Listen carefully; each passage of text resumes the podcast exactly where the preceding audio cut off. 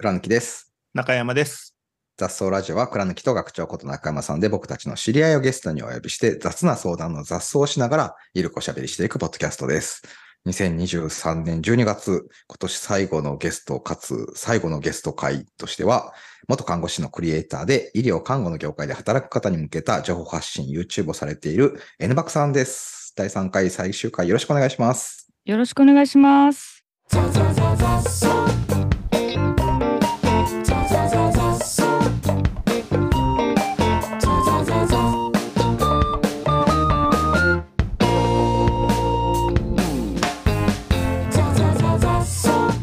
最後なんですね。寂しいです。はい、寂しい。はい、楽しいということで。はい。第2回はウニの話で盛り上がり、はい。もうちょっと ウニ食いに行こうと。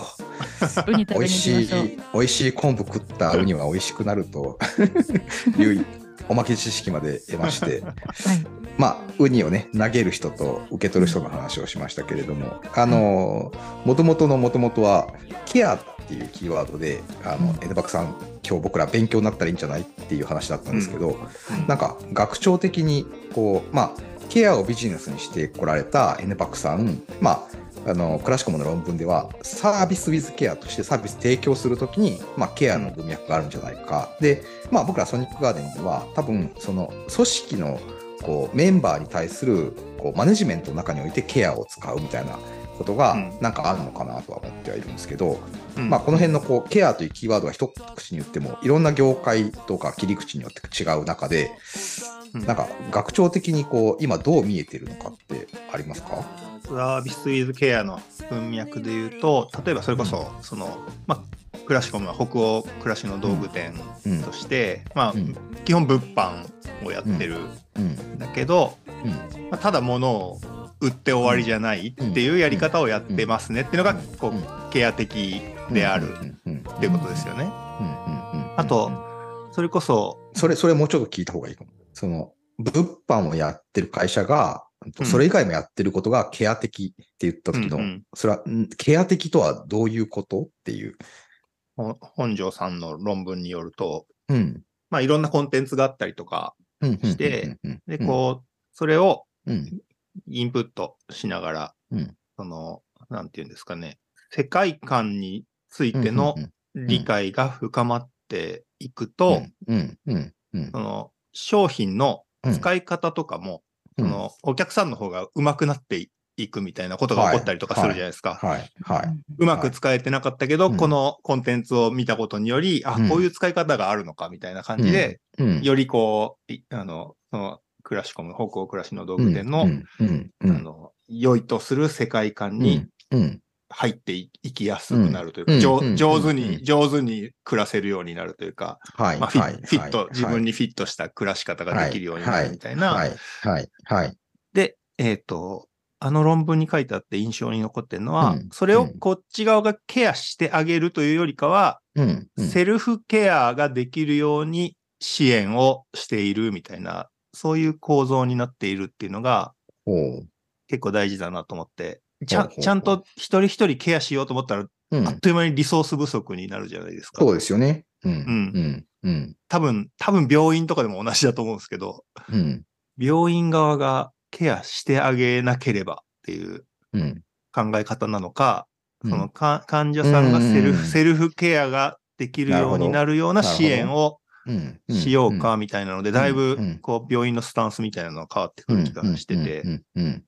あとは倉貫さんの文脈で言えば、ウォーターフォールの開発って、うん。作って終わりだから売り、売りっぱなし、はいはいはい。ケアが、ケアがない。はいはい商売の仕方なのに対して、あの、うんアジャイル開発というか、ソニックガーデンの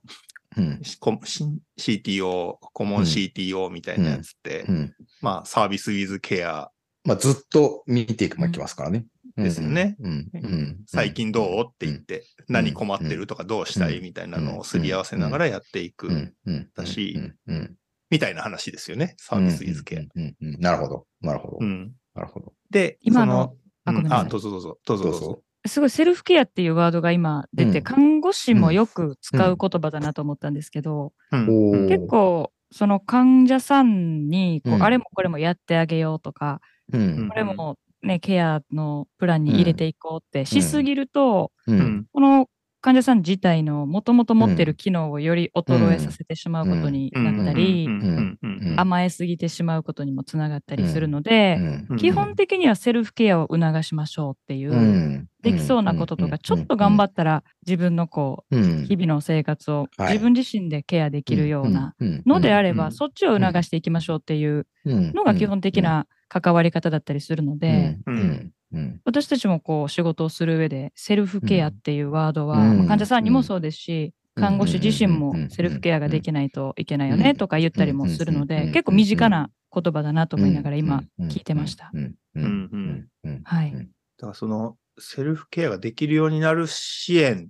うんとはっうん。ていうところが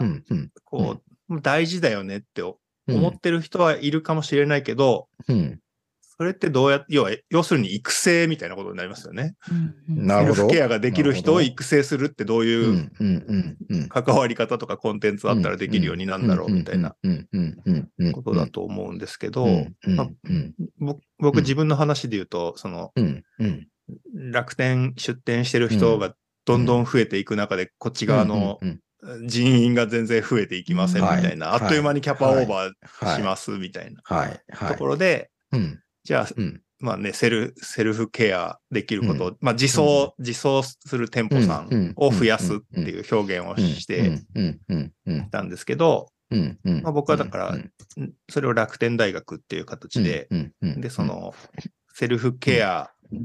のためのうん。考え方とかうん。フレームワークみたいなコンテンツと、あとはその、まあ、横のつながりうんうんうん。で、あの、実践コミュニティみたいなものをう、んうんまあ、作ってうんきたことをやってきたんだな、みたいなうん。ふうに、うんあの、うん。まあ、サービスウィズケアうん。話を読んだときうに、ん。まあ、思って、うんうん。まあ、このなんか、じ要は自走支援みたいなのって、うん。やり方結構奥深いうんと思っうんていて、うんうん。はい。うん。なので、この辺は、そう、医療、看護の世界とかはうんどういう実践が行われているのか、みたいなのは興味ありますね。うん。なるほど。結構あの医療業界ってあの、うんケアとキュアっていうあの2つのワードが対立する言葉として使われたりするんですけど、うん。うんうん。ケアっていうのうん。がその、ね、回復するとか修復するとか、うん。例えばメンテナンスするとか、うん。まあ、そういううん。いろんなことをケアするって、うん。体を拭くこともそうですし、ご飯食べることうん。も患者さんのケアの中に含まれると思うんですけど、それとは別で例えば手術をするとかもそうですし、うん。ね、切れたところ縫うとかもそうだと思いますけど、まあ、根本的な治療自体はキュアという概念で、うん。この2つがこう二輪駆動というかで医療業界は回ってると思うんですけど、なるほど。キュアの方はどちらかというと、うん。ね、医療従事者主体で、うん。まあ、あうん。の麻酔かけてパパって縫っちゃうとか、がん。があるんだったら取っちゃうとか、うん。なんかそういうこう放射線当てちゃうとか、なんかそういう抜本的な、うん。結構短期的なアプローチだったりすると思うんですけど、ケアはもうちょっとこう時間軸も長くとって、うん。関わる人ももうちょっと増やして、なんかいろいろ多面的に考えてっていうこううん。アプローチなので、うん。まあ、どっちかがかけてもどっちかがこう落ちてもうん。もちろん患者さんは元気にならないんですけど、ケアだけにこう重点を置いてしまうとちょっとうん。治療とかそっちの側面が置き去りになってしまうし、うん。でそれこそ先ほどお話にもあった前回かお話にもあった、うん治療することだけっていう走りすぎてしまう先生はうん。患者さんのケアを怠って信頼関係をね、損ななるほど。ったりなるほ。ど、なるほど。ここは二輪駆動な気はするんですけど両輪というか、はい。そういうことか。うん。その、まあ、ケアとキュアだとしたら、そのキュアは、はい。本当要は言ってみたら本当直接行為ですよね。はい。はいはいはいはい、そうですね。うん。だから、さっきの学長が言ってた、その北欧暮らしが EC サイトであるみたいなところって、まあ、要は、物の物販は、うん。うん。あの、まあ、そこは言ってみたらダイレクトな部分であるし、まあ、そのキュアするっていうのはダイレクトな部分だけど、でもそれだけだと、あの、片手落ちであるっていうことなんですよね、きっと。うん。で、その、うんと、世界観をこう伝えていくとか、その、まあ、コンテンツでストーリー伝えていくみたいな話と、その、まあ、キュアした後に、まあ、キュアした後にというか、キュアして、それを多面的にサポートしていくような、そのケアをするっていう行為とが、まあ、近しい近似性があるんじゃないかっていう話が、さっきのサービスビズケアの論文だと、この時間でなんとなく解釈しましたが、合ってますか？なんかあの、先ほど中山さんのこうおっしゃった、例えば楽天大学のなんか教育的コンテンツとかセミナーっぽいやつって、それこそその店舗のオーナーさんたちが自分でなんか問題に気づいたり、例えばこういう時はこうしようかな、ここに相談しようかなっていう解決行動が取れたりっていうところを教えていく感じだと思うそれがなんかケアっぽいなって思ったんですけど、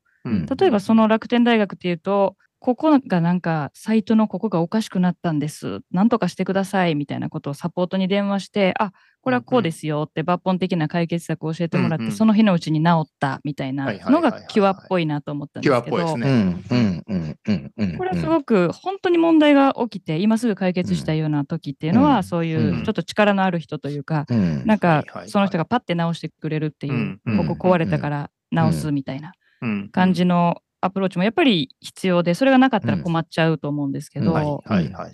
もう最終的にはその悪いところが起きたら直してもらうとか、問題が起きたら誰かに解決してもらうだけじゃ立ち行かなくなるから、そういう学長が必要だった。楽天大学の教育みたいなことだったり、我々看護師が患者さんをちょっとまあ教育っていうかまあ指導って言ったりするんですけど、そういうこともすごく必要になってくるのかなって思いますね。どっちもが。はい。まさに。キュア案件はね、コールセンターとかが対応する感じですよね。うん。そう。うん、うん。確かに。うん、うん。緊急性が高いやつですね。うん、うん、うん。で、それこそ、なんか、うん、楽天大学はテーマ的に言うと、うん、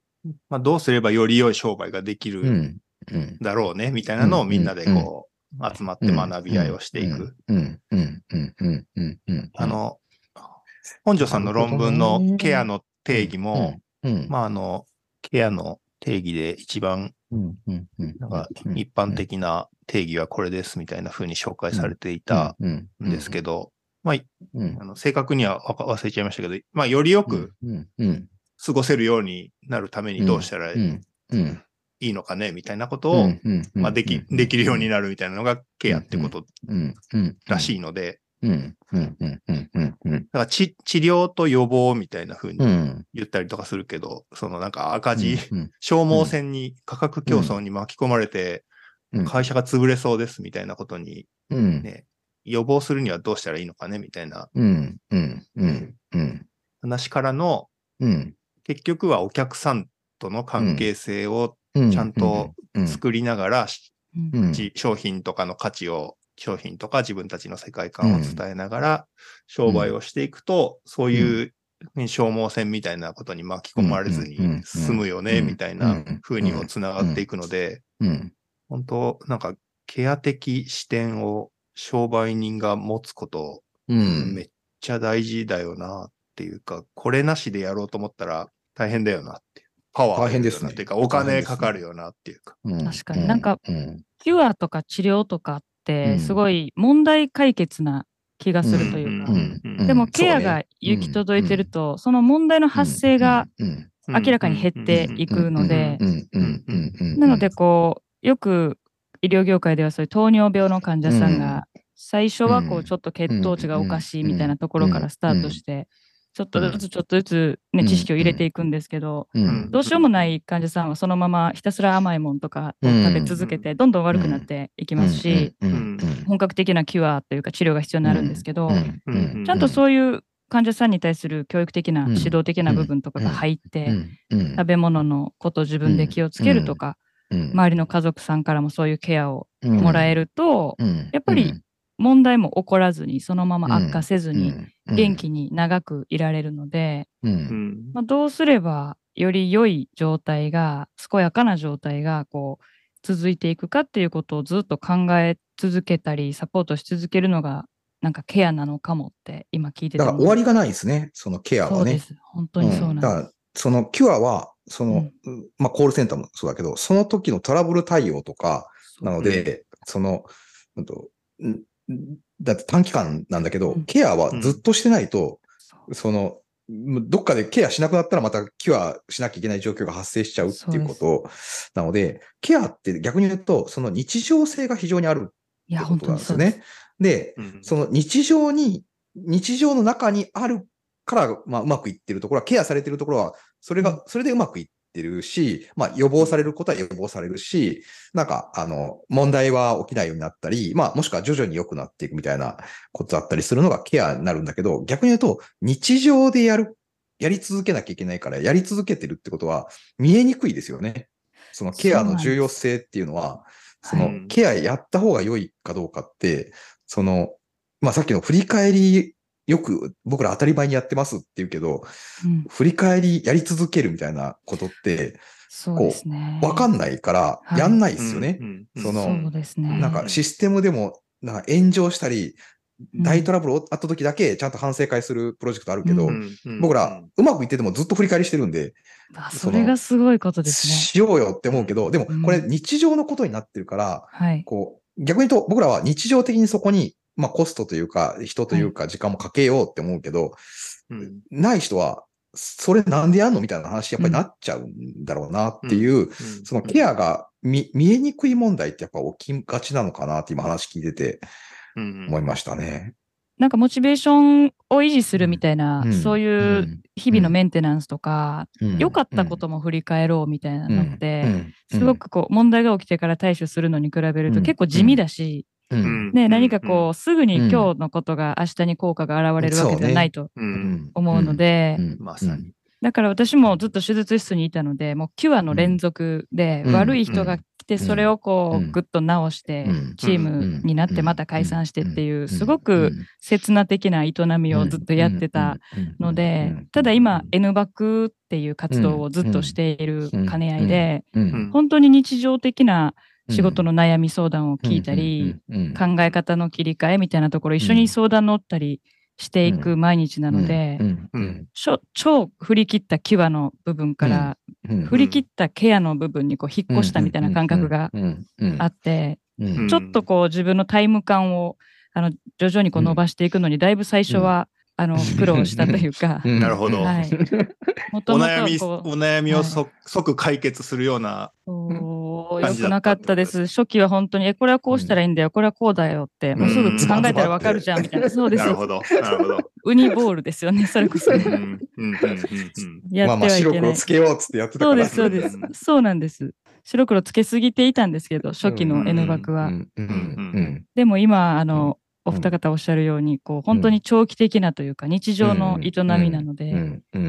そんなにこう、短期的に解決してしまったら、それはキュアと同じというか、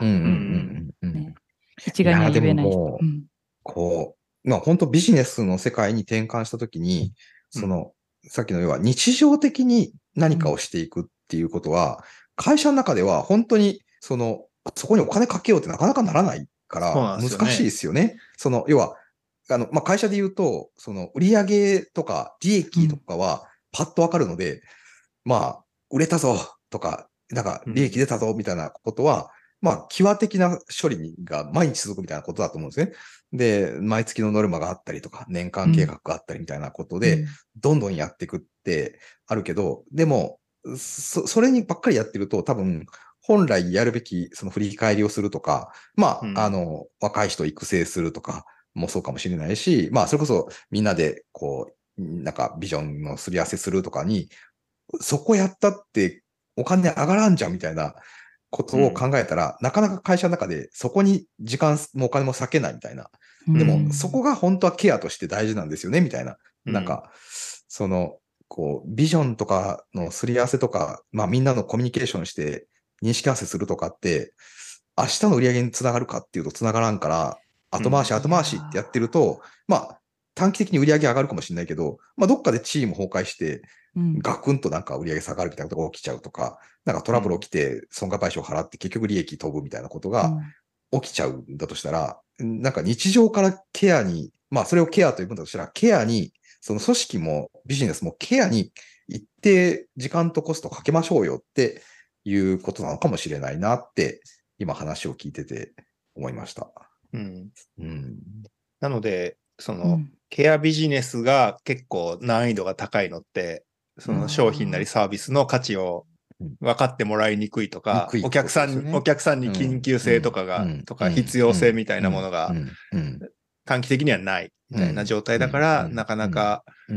ね、その介護職の人だったりとかの給料が、まあね、なかなかね、上がらないみたいな構造があったりとかする。そもそも本来そこが、そこがめちゃくちゃ充実してたら、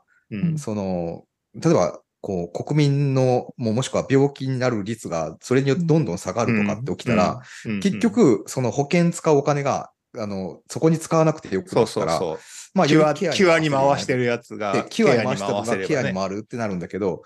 一回どっかで転換しないと、まあ、ずっとキュア、キュアばっかりになっちゃうっていう。うん。まあ、キュアも当然大事なんですけどね。ねキュアも大事です。ごい、うん、あの、第、第二領域的なところがケアだとして、なんかこう第一領域的な重要で緊急な部分がなんか治療っていうか病気になってしまったみたいな感じだとすると、結局お金もそこにかけたくないとか、効果もあんまり見えないっていう、あの、倉貫さんの過去の何かインタビュー記事で、結局そういう緊急ではないんだけど、重要な部分に、どれだけリソースを割くかみたいな。ああ、そうですね。あ、それだわ。大切でっていうことをおっしゃっていたのがすごく印象的で、でその代わりあの、毎週やってる定例の会議は、あれナンセンスだよねっていう記事があって、それ見て私は倉木さん好きって思ったんですけど、あのナンセンスこんなところでそんな言っていただけるとちょっと嬉しくなりますけど。本当にそのセンス、どこにこう、リソースを割くかっていう、その感覚もセンスも大切だなって思いますね。いや、まさしく、いや、でも今ので、なんか、自分で言った話を持ってこられて自分で納得したんですけど、その、緊急で重要なことと、緊急だけど、えっと、じゃあ、えっと、緊急じゃないけど重要なことか。はい、まあ、どっちも重要なんだけど、緊急性があることと、その緊急じゃないけど重要なことって、これ会社の中でも大体よくあるやつじゃないですか。はい、で、うん。と、で、ほ、まあ、緊急だけど重要じゃないこととか、緊急じゃないし本当に重要じゃないことがあるから、それは全部なくした方がいい。中で、うん、その緊急で重要なことが、まあ言ってみたらキュアですよね。はい、で緊急じゃないけど重要なことがケアなんだとしたら、うん、いや、これ、うちめちゃくちゃケアしてる、ケアしてるわーって。ケアしてるわ。し、ななんだったら僕の仕事ほとんどケアしかしてないわ。いや、本当もう倉貫さんのやってることはもう予防力ですよね。いや問題起こらないように早めに予防しにかかるから。とか、そうそうそう。でも、なんか、ずっとね、僕、こう、ケア、ケアっていう言葉が、あの、腑に落ちてなかったんですよ。で、はいうん、なんか、その、それこそね、その青木さんとかおばさんとか学長と話してるときにケアがね、とかつって、うん、まあ、うんうん、言ってることはわかるけど、なんかケアっていう言葉がなんかしっくりこないんですよねって僕ずっと言ってたんだけど、なん。か、その、今日の話を通じて僕、これ、僕、ケアの人だわって、なん。か言える気がした。ケア、それこそ、さうん。それこそ最近、倉貫さん、あの、うん、人材育成の考え方はケアだって、スライド作ってましたよね。うん、そう、そう。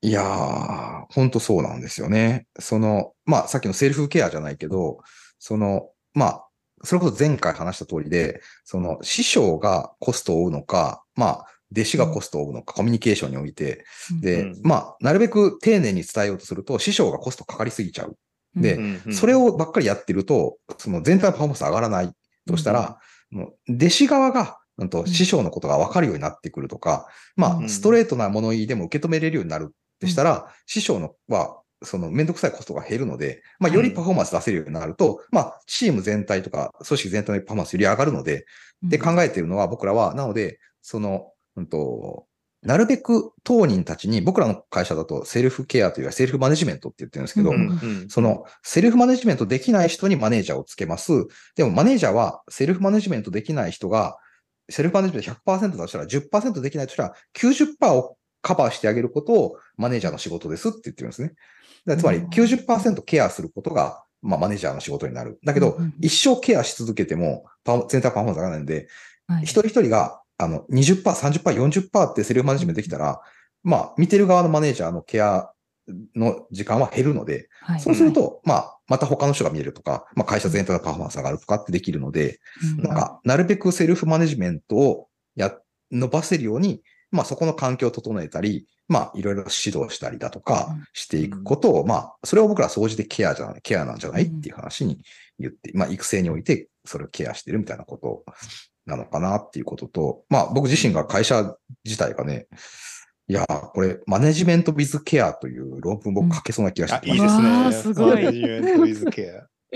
うん。結構大事なんだなって。まあでも、うん、その、こう、ここ最近、やっぱりでも、その、無形資産って呼ばれてるものが会社でも大事ですって、うん、ビジネスの世界でもやっぱり言われていて、その、まあ言ってみたら、PLBS っていうその売上とか、その財務状況とかっていうのは数字で見えるものが、はい、まあ昔は会社の価値だったし、それを大事にしてたんですけど、その最近人的資本って言葉があったりだとか、はい、その、まあ、こう、会社がどんなナレッジを持ってるのか、まあ、知識を持ってたりとか、うん、ノウハウを持ってるかみたいなこととか、ブランドとか、うん、その、そういったもののにも、実はすごい価値があるねっていうふうに、うん、まあ、いろんな人も分かってはいたんだけど、はい、その、まあ、みんな認識が揃ってきたので、その、それを高めていくには、やっぱりケアが必要だねっていうふうになんかなりそうな気はするので、なんか社会全体としてもやっぱりその、まあケアというものの重要性っていうのに感じ始めてるのでは、みたいな感じはなんとなくしてますけどね。まあどうなるかわかんないけど。この重要性をこう、多くの人がその上の人も下の人もそうですし、うん、どんな業種の人もみんながこう認識していけば、うん、こうすごい緊急事態みたいな、事故みたいな、そういうこともちょっとずつ減っていって、なんかそれこそその第二領域のケアの部分のところにもちろん雑草も入ってくると思うんですけど、ね。こういうことがもっともっと充実していけば、おそらくいろんなチームがもっともっと楽しくというか、生き生き働くっていうのがもうすごく見えやすいというか分かりやすく実現できるんじゃないかと思うので、これをこう各組織というか各チーム単位でもっと広めていきたいなって思いました今のこの考え方、ね、そうですね、だしまあそもそもケアって重要なんだなって、はい、もっともっとあの世の中の認知が広まって、ね、それこそ国のレベルで広がればもっとそこに予算がつくとかね、はい、なる気もするので、そういうふうになっていくといいんじゃないかなと思いましたが、なんか、あとはあれですね。どうですか、うん、あの、ケアが大事だみたいなのがまた、うん、こう、一人歩きするっていうか、怖い怖い。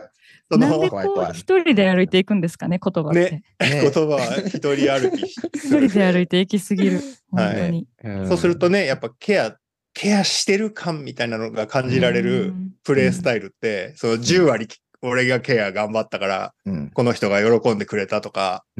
になりがちな未来も見えるなと思って。そうすると結局なんか、あの、セルフ自、自走支援じゃなくて、依存する人を増やしてるだけで、こっち側としては重労働みたいなうん、疲弊してしまったり。あんまり、そうね、疲弊する構図みたいなのが、ね、ケアって言葉を毛嫌いする人が出てきたりしそうですね。一、ね、人歩きするとね。ケアという言葉が使いやすいからね、また。そうですね。その一人歩きしそうな気がするので。それこそ上手なケアほど、なんかな、うん、何もしてない風に見える、ね、強くなるんじゃないですか。うん、確かに。いや その辺をね、その辺もなんか、ちゃんと伝わっていくといいなと。はいなんか、思います。看護展望で語ってきてください、それ。そのえー、看護展望つながりは何今もう、もうそろそろ時間だからって締めようと思ったけど、めちゃくちゃ重いボール投げてきて締めさせよう。重いウニを。重いウニをね。これはあげれるかな、このウニ。いやいやちょ、ちょっとでもなんか、はい、ちょっと書けるかどうかわかんないけど、頑張ってみたいと思いました。はい。ということで、あの、もうあっという間、はい、いや、今回もなんか第3回まで本当に楽しく、楽しく話してしまい、うん、毎回全部時間過ぎるという ことの、はい、回でしたが、最後に N バクさんから今回の雑草ラジオ参加いただいてのご感想いただいて終わりたいなと思いますので、よろしくお願いします。はい、えー、本当にありがとうございます。全3回あっという間だったんですけど、私は N バクの活動を始めてすぐに見つけたというか出会った倉貫さんと、そして最近ですね、看護展望の雑誌で出会った中山さんがこうやってお二人揃って一緒にラジオされているっていうのをちょっと前に知って、出たいってずっと思ってたんですけど、その夢が叶ったので、どちらもこう、本当ネットストーカーのようにずっと調べ上げたお二方なので、調べ上げた。本当に気持ち悪いぐらい、はい、調べたお二人なので、今日こうやってお話ができて、本当に嬉しかった。夢みたいでした。ありがとうございました。いやー、ありがとうございました。なんか、こそばゆいけど嬉しいです。はい。ということで、えー、2023年最後、今年最後のゲストは N バクさんでした。ありがとうございました。ありがとうございました。お疲れ様でした。お疲れ様でした。いやー、面白かったですね。どんな話になるんだろうって言ってたけど、毎回あっという間な感じでしたね。いやー、ほんとね、ちょっとね、こう、要は業界も違いすぎるじゃないですか。うんうんうん、で、まあ、学長は一回対談されてますけど、うん、うん、これ話どうなるどうなるって、まあ、毎回思ってますけど、うんうん、まあ、毎回盛り上がるので、はいはい、あの良いんですけど、うん、いや今日のも本当に楽しかったですね。業界が一見遠いほど、なんか共通点見つかるとちょっとテンションが上がる感じがありますね。いやそうですね。うん、なんかそのほらこう僕ら抽象化ゲームが大好きだから、うんうん、抽象化して連想してつながった時の面白さったらないですね。はいはいはい、はい、この面白さ多分僕と学長ともしかしたら聞いてくれてる青木さんぐらいしか楽しさ分かってないんじゃないかって気が。このシナプス的なものがつながった時の楽しさ。そうですね。中と遠いもの同士は抽象度高くないとつながらなかったりとかするからそうね。ね抽象度抽象度が高いトークにならざるを得ないくて、うん。それがまた楽しいですからね。楽しいですね。いやでもあれあの、ね、いや本当サッカーと看看護とプログラマーの働き方と全部一緒だよねみたいな。一緒だよね。何でも一緒だよねって言っちゃうっていう。いやでもあれですねあの、うん、僕の今日の感想としては、うん。うん、話足りないというかうん、まだまだこの医療看護からヒントになりそうな話とか、はい、山ほどありそうだなっていう感,、感覚を得ましたけど、倉貫さんはどうでしたか、い。や今日ね、うん、その、いや、本当あの、まあ、医療もそうだし、そのケアのところがね、第3回でようやくケアのところに入り、腹落ち。はやっとケア、あ、ケアってそういうことかって、なんか、うん、あの、うん、まあ、だいぶ時間かかりましたけど、腹を、腹に落ちまして、あの、こっから深めたいなという気持ちになりましたよ。なるほど。なるほど、なるほど。うん、あのね、ケアとキュアの対比がだいぶわかりやすい。いや、あれが良かった。わかりやすかった。うん。いやいや、本当いや、本当ケアに対する、その、自分の認識のアップデートができましたね。うん。で、まあ、本当に合ってるかどうかはね、ちょっともうまだ、あの、わかんないですけど、うん、うん、僕の中では、逆に言うと、しっくりきてなかった部分を言語化するとどういう感じだったんですか？いや、なんかケアって、その、うん、一見その優しい、優しくするみたいな。ああ、なんかフォローするとか、なんか、みたいな感じがするじゃないですか。介護してあげるみたいな感じ。とかね。とか、うん、それこそ、ウニの殻はや割ってあげるみたいな感じがあるけど、うん、なんか、そ、そ、そんなことではないんだな。まあ、それももちろん含んでるんでしょうけど、そんなことじゃないんだな、みたいな感じはしましたね。親方が弟子に対して厳しいケアっていうのもあり得るんだな、みたいな、厳しくしてることも含めて、まあ、その、なんていうの？こう、そうですね。その、要は日常的の中において予防も含めて、その、より環境を作るってことだったりも含めたらそれをケアという分だとしたら、なんか、その優しいとか厳しいはさまつなことなんだ、じゃないかみたいな。というな、なんとなくのアップデートですね。うんうん。いや学長的に今日の、今日の一番の感想というか、取れ高としてはどうでした？あの、最初の手術のチームビルディング、うん、チームワークの話、はいはいはい。と、うん、ケアの話みたいなのって、うんうん結構なんか真逆っていうか、はい。ね、短期間でギュッと、そうね。ね、うん、チームワークを作って、このキュア、キュアを成し遂げるみたいな話と、その長い、長い時間ずっと関わり続けるスタイルみたいなのの振り幅が、あの、両方話ができるっていうのが興味深いなと思って。うん、ああ。で、僕、僕もど、両方、だから、どっちも主な活動領域なので、チームビルディングの話とケアっぽい話、うん、コミュ、コミュニティを、はい、はい、はい。のファシリテーションみたいな。いや、そうだよね。うん。コミュニティマネージャー、コミュマネしながらチームビルディングやってるって、うん。両極端じゃんみたいな。結構、結構、うん、ま、対極、真逆みたいな風に思われがちだけど、僕の中ではそれ両方あるから、うん、なんか、うまくいくのにな、みたいな風に思ってるところを、まあ、エンドバクさんもあれ、まあ、両輪だよね、みたいな。うん、うん。確かに。いや、なんか、それまた、あれですね、チームとコミュニティの話を、またちょっとテーマトーク的にどっかでしたいやつですね。うん、したいやつですね。したいやつですね。いや、ちょっと、また来年のね、ザスラジオ、ゲスト、どなたか来るのかわからないですけど、まあ、テーマトークまたやっていきましょう。うん。こんな感じで。うん、いいですね。はい。はい。今日のもほぼテーマトークですけどね。今日のもほぼテーマトークですからね。医療とビジネスの接点みたいな。そう。なんかそういうスタイルもちょっと出てきたな、みたいな感じがあるので、うん、えー、2024年の雑草ラジオもまた皆さん聞いていただけたらと言いながら、多分二人会が最後残ってるのかな。